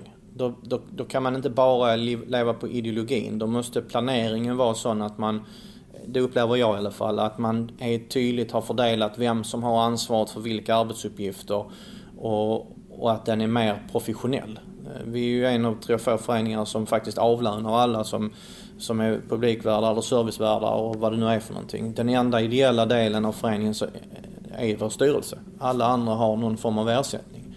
Och då kan vi också ställa högre krav och då ska det också bli en, en bättre upplevelse för de som kommer och ser matcherna eller som är våra partners. Så att, ja, jag tror att det stämmer därför att du kan nog inte ha både eh, den ideella eh, fotbollsupplevelsen med, med det som också är fantastiskt på de mindre arenorna där korven kanske inte alltid är varm. Eh, Medan man istället ska erbjuda något professionellt som är det som vi försöker stå för. Som journalist kan jag uppleva att ni också blivit mer sluten som klubb. Att det är svårare. Och det kunde man ju till och med läsa Max Wiman som mm. bloggade om och så. Hur ser du på det? Ja, Alltså den kritiken har vi, ju, har vi ju fått. Vi försöker ju vara tydliga i att styra när, var och hur. För vi ser ju att intresset, framförallt är det ju, för mig var det supertydligt när, när Markus Rosenberg var här. Om, om man skulle gett honom Media fri tillgång så, så hade han inte tränat. Då hade han eh, gjort intervjuer hela tiden. Och, och desto större intresset blir måste vi, känner jag, styra det lite mer så att vi skapar förutsättningar för dem att faktiskt prestera. Ehm, så att jag skulle vilja säga att mer styrning. Vi försöker fortfarande ha liksom, det jag tror det är en träning i veckan innan som vi har haft stängda före pandemin. Men alltid annars har vi haft eh, eh journalister på plats och, och våra staketrävar som har varit där. Så där tycker jag kanske inte alls att vi har varit mer slutna. Fast förra året var, var det speciellt förra året. För till och med ja, när en av staketrävarna har mejlat mig och tycker att det är så tråkigt att ja, de stänger ner och det är Ja man... absolut. Ja, men då sa vi att, att uh, ur pandemiperspektivet så får vi ju inte, det får inte samlas människor uh, runt omkring. Och har vi ansvaret för det så måste vi säga att det får precis som vi har matcherna. Nu är det ju max åtta. Som... Tycker du, är det, är det bra? Alltså vi tål ju såklart att granskas och har gjort det i många olika delar. Det som jag tycker är problematiskt är när... Vi vet ju att den första saken som skrivs i media om en händelse sätter tonen för all rapportering i princip från alla andra medier. Därför att det blir lite, nu drar jag det väldigt hårt, men, men det blir lite samma ton oavsett vad ämnet man diskuterar eh, är för någonting. Eh, och, och, och, då blir det ju att ibland känner jag att, om man nu ska vara kritisk mot media, det är att det, det är Blås på, det är inga problem. viktigare att det går snabbt än att man faktiskt har kontroll på vad det är man rapporterar. Jo, men ibland kommer man inte i kontakt med er och så möts man av att inga kommentarer. Jag, jag svarar alltid. Ja. Så den, den kritiken tar jag inte åt Nej. mig. Utan jag Men det ring- finns ju andra Det är företrädare. möjligt. Det kanske är så. Men jag tar alla samtal, även om det bara är inga kommentarer som jag svarar. Så att eh, det, där finns ingen fråga som jag inte... Men för, förstår du att man blir... Att man, som lokaltidning kan det ju vara svårt. Man ska gå på träning och, och liknande. Att man kanske inte vågar blåsa på mot Malmö FF. För då blir man på något sätt blackballed. Man får inte komma till och, och så. Ehm, nej. Det finns inte journalister som vi portar för att de är kritiska mot oss. Varför portar ni journalister då? Nej, jag säger, det. nej, vet jag säger vi gör inte det. Nej. Alltså, det finns inte någon... eh, Jag kan säga att de journalister som jag har meningsskiljaktigheter med är ju när de har rapporterat osant i förhållande till den intervjun som vi har haft. Eh, Det har ju varit en ja, Kingsley och det har ju varit olika händelser. Hur jobbigt är det med den typen av... Ja, eftersom fotbollsklubbar kan ju bli projektionsytor för väldigt mycket. Ja, men det är ju mycket, vi har ju mycket eh, intresse kring oss. Precis av alla de anledningar vi har pratat om som är positiva med känslorna för föreningen. Eh, och sen så hatkärleken som finns mellan föreningar och så vidare. Det skapar ju ett intresse som är mycket större än för andra verksamheter. Och det är det som gör att det är positivt att följa Malmö FF. Men det är det som gör lika mycket jobbigt när det är någonting som blir negativt. Då är det ju bara för oss att ta ansvar för det som är det negativa och hantera det. För någonstans har det gått fel. Sen exakt vad det är för någonting, det är, det är svårt att säga. Men, men eh, jag faller väl tillbaka till våra värderingar. Att vi ska kunna, vi ska kunna göra saker. Vi, vi fattar beslut baserat på, på, på hur vi vill vara och hur vi vill uppfattas. Eh, och sen så ibland förtjänar vi kritiken. Eh, eh Malmö FF har ju haft väldigt få ordförande. Eh, egentligen fyra ordförande innan Håkan Jeppsson mycket tragiskt gick ju bort och sen har Anders Paulsson kommit in. Och att det är ofta lyft som en, en framgångsfaktor. Om man tittar på tjänstemänssidan, eh, som du som VD och eh, sportchef. Jobbar man med någon successionsordning där? Liksom att man har har man en tänkt tre sportchefer eller tre gamla spelare, de kunde gå in där eller? Hur gör ni? Ja, vi har nog inte tre spelare som kan gå in, men man, man kan väl jämföra det lite med hur vi gör på, på tränarsidan. Att nu är det Jeff som kom in i, i tränarstaben, innan var det Andreas Georgsson. Och att vi försöker hitta de här karriärvägarna. På kontoret har det varit lite svårare för att organisationen inte varit så stor, så det är inte så många positioner att, att, att byta mellan. Utan, och sen samtidigt så har vi många som varit anställda under en längre period. Men absolut, att, att hitta Eh, tydliga tvåor till eh, personer i nyckelbefattningar är viktigt. Eh, så att man inte hamnar någonstans i någon, ett mellanland. Men, men skulle jag av någon anledning inte kunna jobba imorgon så, så har jag en ledningsgrupp där Daniel och Anna Nordström Karlsson och Niklas Wigren med flera sitter som, som kommer lösa det alldeles utmärkt. Så att jag är inte... Vi är inte så så- sårbara nu som vi var när jag började. För nu är vi fler. Eh, jag vet ju, du har ju varit öppen med det, att du pratade med Max Rosenberg om att liksom ingå. Var det det som var en tanke att han skulle finnas som en eventuell segla upp som en sportchef senare? Ja men absolut. Där hade vi också, då var vi inne i, i satsningen på dam och jag ser ju att vi behöver ändra den sportsliga organisationen på sikt. Och då var vi beredda att satsa på Marcus i en sån, i en sån roll för att sen kunna ta kanske nästa steg. Ehm, och, och jag tror att vi behöver inom kort titta på det igen för att se om vi kan hitta en sån lösning framöver. Kanske inte då med Marcus men om vi kan hitta andra. Hur är det att ha honom som agent och plötsligt ha honom på andra sidan? Eh, nu känner, känner vi ju Marcus lite bättre och han är ju en klok människa som har delat de värderingarna som vi har som gör mig ganska lugn när jag har mina diskussioner med honom även när han är på andra sidan. Så att till exempel han representerar Arnel Ashmehocic. Ja. Där är du trygg med att han tar hand om både Arnel och Malmö FF? Ja, han ser värdet eh, på ett annat sätt kanske för att han känner oss så väl som han gör. Sen är det ju oftast Daniel, det är ju Daniel som har de diskussionerna, det är inte jag som, som för dem mellan spelare och agent. Så. En annan gammal spelare, Zlatan Ibrahimovic. Hur, vilken framstöt fanns från honom att komma in och jobba här innan han sen hamnade i, i Hammarby? Ingen. Han uttryckte aldrig något sånt intresse? Nej, vi hade inte... Jag var inte med i alla diskussioner ska jag säga för att det var ju Håkan framförallt som förde dem. Eh, Håkan Jeppsson då, ordförande. Ja, precis. Exakt. Eh, men eh, att det skulle finnas någon annan roll än, än som en möjlig spelare har jag aldrig varit med om vi har diskuterat. Men det fanns diskussioner att han eventuellt skulle komma hit och spela då? Ja, absolut. Och när var det att han ville avrunda här helt enkelt? Ja, alltså där var det ju så många turer fram och tillbaks med allt flytt till USA och, och tillbaks och hem igen och sådär. Så att eh, där fanns diskussioner kring, kring det. Men inte aldrig tidsbestämt. Vilken relation har ni idag? Ja, jag har inte pratat med honom på väldigt länge. Så att eh, där finns ju en relation med, med medarbetare i föreningen men det finns ingen, ingen som jag har med honom. Bilder från Stadiontorget i Malmö där Zlatan-statyn återigen vandaliserats. Under natten har någon, som det ser ut, försökt fälla bronsstatyn men inte lyckats. Båda benen har tydliga märken efter en såg.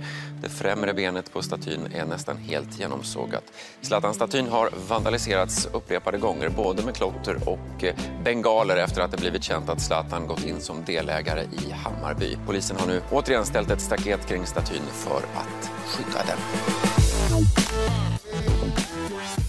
Skar det sig lite i samband med Hammarby och statyn och, och ja, det? det får man säga. Uh, hur ser du på statyn? Vill du ha tillbaka den här eller vill du ha den någon annanstans i Malmö? Eller hur ser Malmö FF på det? Ja, Malmö FF, uh, alltså det är ju så att jag, mitt personliga uh, perspektiv i detta att det finns en historik som, som är en historia som man inte suddar bort. Eh, och, och då är Zlatan en del av den i, i Malmö. Och, och det är på något sätt är viktigt att man, att man kommer ihåg. Eh, sen så förstår jag också den eh, besvikelsen som fanns framförallt från supportrar när man tar ett beslut att gå kanske in i, tillsammans med en av våra konkurrenter. Även om Zlatan i sig säger att det är ett affärsbeslut. Så att, det här är ju känslor som det handlar om såklart. Eh, när vi kommer att titta tillbaks på det här om, om, eh, om 10, 20, 30 år så tror jag att man kommer att komma ihåg historiken. Eh, man kommer säkert att se den här händelsen som, som jobbig att, att fundera över på om man är, om man är MFF-supporter. Kunde ni gjort mer för att skydda Stödtid? Nej, vi kunde inte gjort mer. Absolut inte. Alltså, den, dels var den, den på kommunal mark och det var en kommunal staty. Så vi har inga befogenheter kring den. Eh, kunde ni gjort mer för att eh, räta upp relationen med Zlatan? Alltså jag är alltid ärlig i de diskussioner jag har. Har man olika uppfattningar så har man det. För, för visst ringde du honom när ja, det kom ja. ut? Jag pratat, pratade med honom i samband med det, absolut. Och efter det har ni inte pratat vid? Uh, nu kommer jag inte ihåg exakt när vi vårt sista samtal men det var i den vevan, ja. Hur uh, var tonen när ni pratades vid då? Uh, saklig. Alltså det var som ett vanligt samtal. Eh, hur svårt är det att just balansera det? För att jag vet ju ni fick ju kritik av era supportrar när ni hyllade både honom och Robin Olsen i samband med Fotbollsgalan. Att, jag menar, han, han har ju ändå sina rötter här men samtidigt finns det då en väldig fientlighet. Hur, hur svårt är det att balansera det? Nej, men det är en utmaning. Därför att jag tycker att historiken är viktig som jag sa tidigare i allt. Och samtidigt så finns det ett nuläge som påverkar det. Eh, så den här är väl kanske en av de svåraste balanserna som vi har. Det pågår eh, samtidigt när denna kommer ut så några dagar senare så är det ett val till Svensk Elitfotboll. Eh, ny ordförande efter Lars-Christer Olsson som ju varit tongivande. Hur betydelsefullt är det valet? Vi har en bra position nu och där finns en stark organisation som man inte hade innan Lars Christer med, med tjänstemän i betydligt större omfattning, både journalister och specialister. Så jag skulle vilja säga att den organisationen som är uppbyggd gör att ordförandevalet är inte lika viktigt som det var när Lars Christer valdes. Vem kommer ni rösta på av Ove Sjöblom och Jens T Andersson? Ja, det kommer vi nog eh, inte att redovisa utan det kommer vi nog att ta på det, på det eh, årsmötet. Hur ser du på de turer som har varit eh, med bland annat Lars Christer Olsson som tydligt i ett brev, långt brev tar ställning för att måste ta valberedningens Ove Sjöblom och så. Hur ser du på det? Jag tycker att man ska ha en eh, lite öppnare process där man kanske går bredare när man söker kandidater att bara titta på befintlig organisation. Eh, och sen kanske göra det i sig lite mer transparent. Det är nog min... Hur ser du på att eh, sittande ordförande tycker att lägga lägger sig i valet? Alltså egentligen i, i, i princip har jag inga större problem med det. Därför det är upp till oss medlemmar att faktiskt bestämma oss för vilken kandidat som vi tycker är, är bäst. Jag, jag hade kanske inte gjort det men eh, eh, jag har inga problem med att han gör det heller. Alltså det, det är i slutändan det är jag som gör, eller Malmö FFs styrelse ska jag säga, som tar beslutet för Malmö FF hur man ska rösta. Jag pratade med någon som är på SEF-möten som sa att det är, det är mest du eh, generalsekreterare Mats Enqvist och Hammarbys nu avhoppade VD Henrik Kindlund. Mest ni som pratar och så. Att, tar, eh, att du tar en eh, stark roll. Hur ser du på, på det? Ehm, jag tycker det är viktigt att tala om vad vi står för och var vi står i de frågorna som är viktiga för oss och, för utvecklingen av svensk elitfotboll. Ehm, och om det blir otydligt så vill jag gärna förstå exakt vad det är man menar med de besluten som man föreslår eller de vägarna man går. Så, så därför ställer jag frågor. Eh, hur ser du på att ta en annan roll? Att du skulle någon gång bli SEF-ordförande eller eh, om två år ska du väljas en ny förbundsordförande för svensk, Svenska Fotbollförbundet?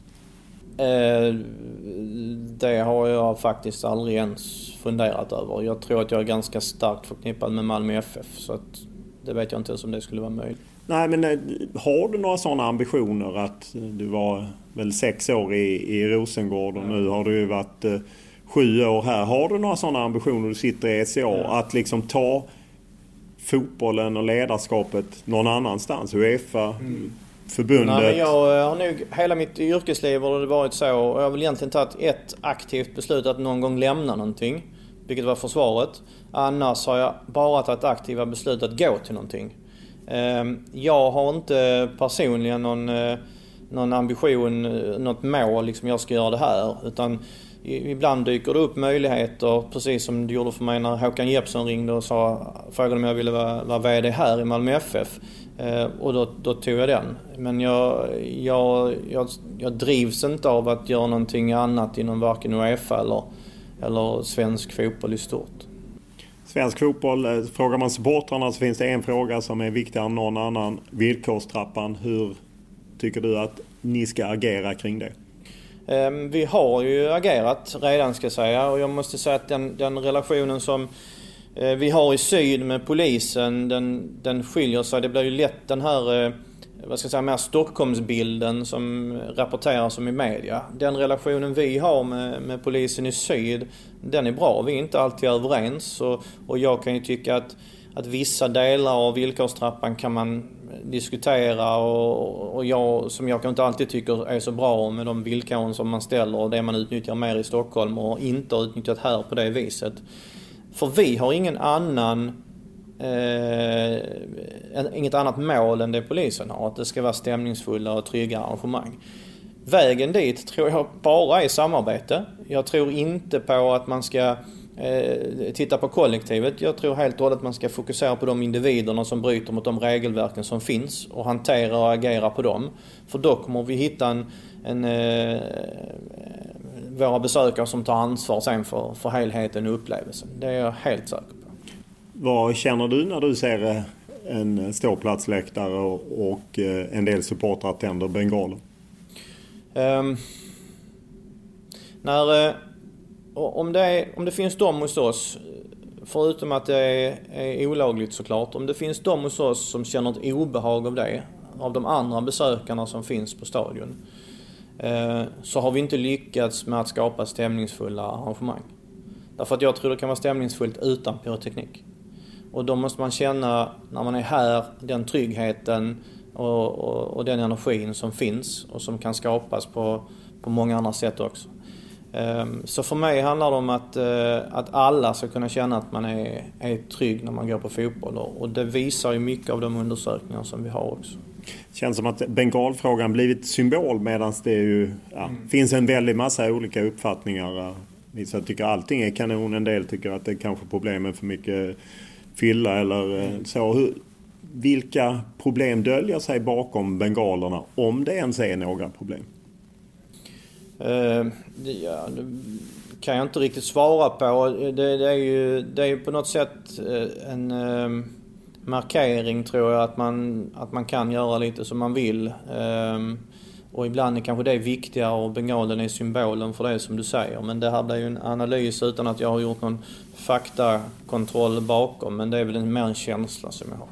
Varför blir det så polariserat? För det känns som att man antingen, lite George W Bush, antingen är man för bengaler eller så är man emot. Eh, jag tror det finns en gråzon däremellan i och för sig, men det är ju en lagfråga. Det är ju förbjudet eh, och därmed så är det svart eller vitt. En av eh, Pontus Jansson drog ihop massa spelare, Marcus Berg, Ola Toivonen är spelare och så liksom. För, I det här uppropet, hur, hur ser det ut på uppropet? Ja, men jag tycker det är bra. Det visar ju en röst till eh, i sammanhanget. Eh, spelarna, eller före detta spelare och supporter var det i och för sig det också. Men där visar man ju hur viktigt man tycker supporterkulturen är och stämningen på matcherna.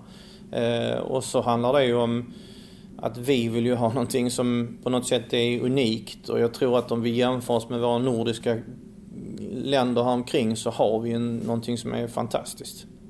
Eh, så att jag, jag tycker det är en bra markering.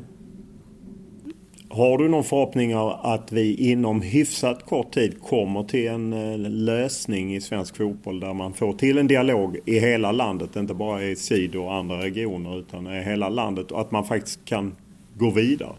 Ja, men om det fungerar på vissa ställen så borde det fungera på alla andra ställen också. Och då måste man bara se till att man hittar de individerna som kan föra de samtalen. En ständig fråga om eh, i svensk fotboll är ju konstgräs. Ni eh, driver ju i andra riktningen. Vad talar för att ni lyckas med att få bort en del konstgräs? Eh, just nu inte speciellt mycket faktiskt. Ehm, det, man får väl fundera lite över den utredningen som nu håller på att göras. Och och det finns ju många perspektiv, alltifrån kvalitet till miljöpåverkan till vad det nu är för någonting. Men det får bli ett faktaunderlag som vi faktiskt kan använda och förhoppningsvis ta något beslut kring. Men eftersom inte klubb, klubbarna eh, äger sina arenor själv eh, så är det inte alltid deras beslut. Eh, Malmö har, är ju en av de klubbar som har tagit på årsmötet att man ska inte ha VAR. Mm. Samtidigt håller ju Svensk Elitfotboll på att utreda det åt svensk fotboll om VAR. Vad är din inställning till VAR? Um, ja, alltså nu har, har, vi haft, vi spelade ju med, vi hade ju någon match här med VAR i, i fjol, blir det va? Uh, och jag tycker ju att den spontana, käns spontana glädjen som det blir när man gör ett mål eller utebliven glädje för att eh, någonting annat händer och den tiden tar för lång tid. Att VAR tar för mycket tid av eh, eh, av upplevelsen, eller alltså i det här beslutet, det spontana försvinner på något sätt. Hade man kunnat ta bort det, men att få mer exakta beslut i de avgörande ögonblicken så hade det varit bra. Eh, och då betyder det egentligen att det är tids... Eh, så egentligen, om man kan trimma tiden så vill du ha VAR i svensk fotboll? om jag tar, eh, vad heter den, Hawkeye som exempel, eller det här Goal Line Technology. Det är 1 0 är bollen inne. Ja men det är en teknik som fungerar bra. Den, den tycker vi är bra när det gäller VAR i dess nuvarande form så kan inte jag, alltså det, jag kan inte säga att det eh, är till en fördel. Den måste, det måste bli mycket bättre än vad, det, än vad det är idag. Skulle du kunna gå emot medlemmarna? Nej, absolut inte. Malmö FFs eh, alltså beslut är att vi inte ska eh, att vi ska verka för att vi inte ska ha VAR och att vi aktivt ska verka för det. I nuvarande form ska jag säga. Om man tittar till Danmark så är det ju väldigt många utländska ägare som plötsligt strömmar in där och där mm. finns kapital. Kan du som sitter med 51 regeln eh, kan du vara avundsjuk eller är du glad att du slipper det? Sverige har något unikt som är medlemsägda föreningar i alla föreningar. Det finns inte så många andra klubbar. Det finns ju såklart en hel del men, men det finns inte där det finns den rörelse som finns i Sverige, är min uppfattning. Det finns ingen som helst anledning för oss att vi skulle börja gå ut och, och få in ett, eh, ett ägandeskap som skulle göra oss till någon tredje, fjärde liga någon annanstans. Jag tycker vi helt och hållet ska vara kvar som medlemsägda. Det är vår fördel. Det är det som skapar engagemanget. Stort tack för att du tog dig tid. Tack själv. Podden är producerad av Julia Karlsson och klippt av Daniel Eriksson. Och som vanligt vill vi ha era återspel. Enklast är att mejla till mig, olof.lund.tv4.se eller skriva till mig på Instagram eller Twitter. Det är, allt är välkommet. Från önskemål om gäster till kritik och vad det nu rör sig om. Det är bara att höra av er. Stort tack för den här veckan.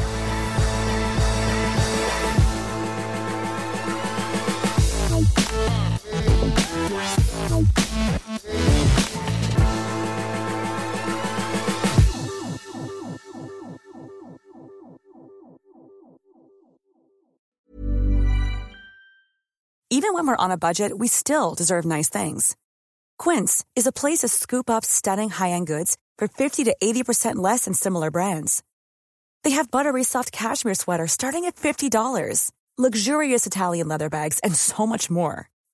Plus, Quince only works with factories that use safe, ethical, and responsible manufacturing. Get the high-end goods you'll love without the high price tag with Quince. Go to quince.com/style for free shipping and 365-day returns. Mom deserves the best, and there's no better place to shop for Mother's Day than Whole Foods Market. They're your destination for unbeatable savings, from premium gifts to show-stopping flowers and irresistible desserts. Start by saving 33% with Prime on all body care and candles. Then get a 15-stem bunch of tulips for just $9.99 each with Prime. Round out Mom's menu with festive rosé, irresistible berry chantilly cake, and more special treats. Come celebrate Mother's Day at Whole Foods Market. A lot can happen in the next three years. Like a chatbot may be your new best friend. But what won't change? Needing health insurance. United Healthcare Tri Term Medical Plans are available for these changing times. Underwritten by Golden Rule Insurance Company, they offer budget friendly, flexible coverage for people who are in between jobs or missed open enrollment. The plans last nearly three years in some states, with access to a nationwide network of doctors and hospitals. So, for whatever tomorrow brings, United Healthcare Tri Term Medical Plans may be for you. Learn more at uh1.com.